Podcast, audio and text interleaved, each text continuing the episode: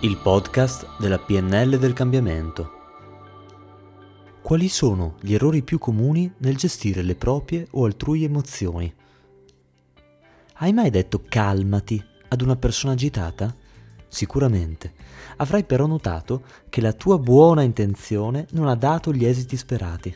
Probabilmente il tuo interlocutore si è irrigidito ancora di più. Questo accade perché le emozioni non seguono una logica ordinaria, Ovvero, la maggior parte delle persone pensa che per calmare l'interlocutore arrabbiato si debba prescrivere la calma.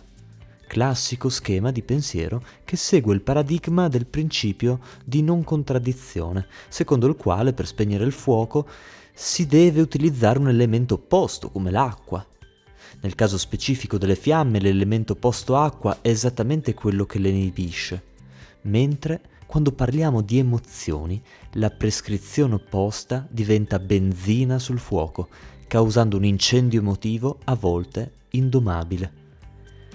Ecco altri esempi in cui ciò che dici può causare l'effetto opposto.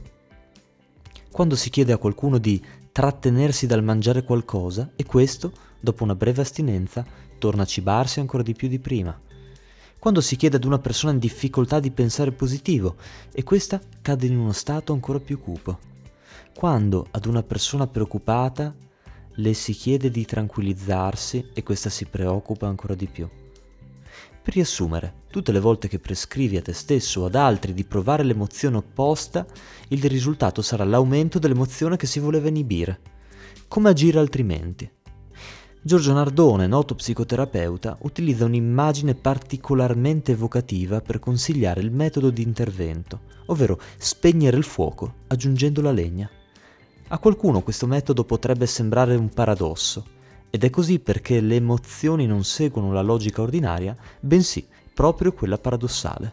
In tal senso si utilizza proprio ciò che alimenta il fuoco per spegnerlo, chi è pratico di caminetti, stube o spolert avrà sperimentato cosa accade nel momento in cui si mettono troppi legni sopra la fiamma.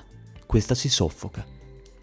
Seguendo il principio di questa immagine analogica, possiamo dire che tutte le volte che si desidera inibire un'emozione tossica, si deve prescrivere di sperimentare in modo controllato l'emozione stessa. Vuoi inibire una paura? Per un periodo ben specifico di tempo e inizi a pensare a tutte le cose peggiori che possono accadere rispetto a quel timore. Il risultato? La persona gradualmente o da subito inizierà a non preoccuparsi più e lo stimolo della paura si desensibilizzerà. Vuoi inibire un piacere culinario non salutare? Programma in modo controllato l'assunzione di quel piacere ed esagera in termini quantitativi perché, come dice Oscar Wilde, l'unico modo per liberarsi da una tentazione è cedervi. Questa assunzione controllata di quantità abbondanti trasformerà quel piacere in dispiacere, perché ogni bel ballo stufa.